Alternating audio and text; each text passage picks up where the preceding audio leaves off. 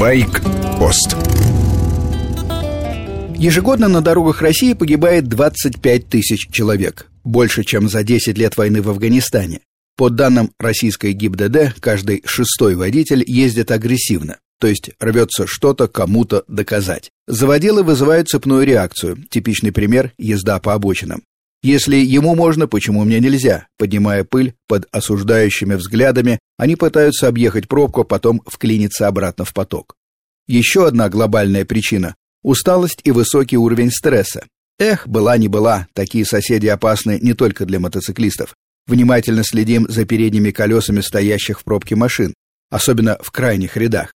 За колесами в положении поперек обычно следует резкий маневр, как правило, без мигалки например, разворот через сплошную. Хотите купить весной мотоцикл? Придется по-другому взглянуть на окружающий мир. Вы, например, никогда бы не подумали, что вокруг так много насекомых. Уже на безобидной скорости в 40 км в час жук или пчела летит вам в лицо, как камень из рогатки. Закрывайте визор, как только трогаетесь. Особенно неприятны осы и пчелы. Полуживые они стремятся проникнуть между шлемом и воротником куртки.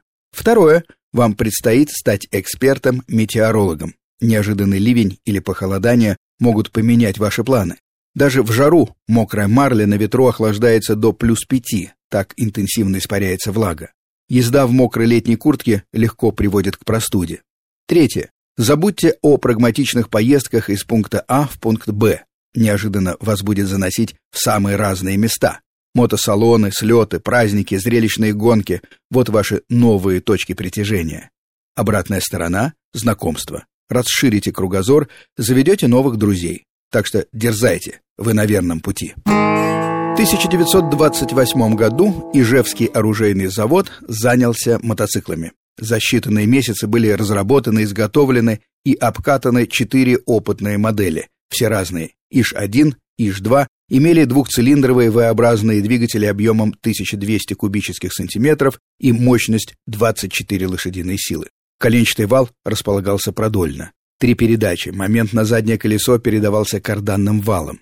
Нижняя часть рамы служила также и корпусом глушителя. ИЖ-2 отличался вентилятором для охлаждения двигателя и приводом на колесо коляски.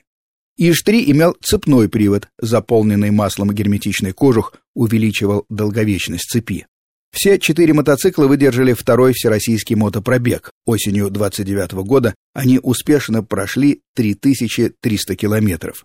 Самый легкий ИЖ-4 с простым двухтактным двигателем был рекомендован к производству. Но в это время Ижевский завод получил более важный заказ, и ни один из экспериментальных мотоциклов так и не стал серийным. С вами был Фантон Старший. Байкпост – программа для всех, кто неравнодушен к мотоциклам и обстановке на дорогах. Короткая рубрика по будням, часовая программа «Воскресенье».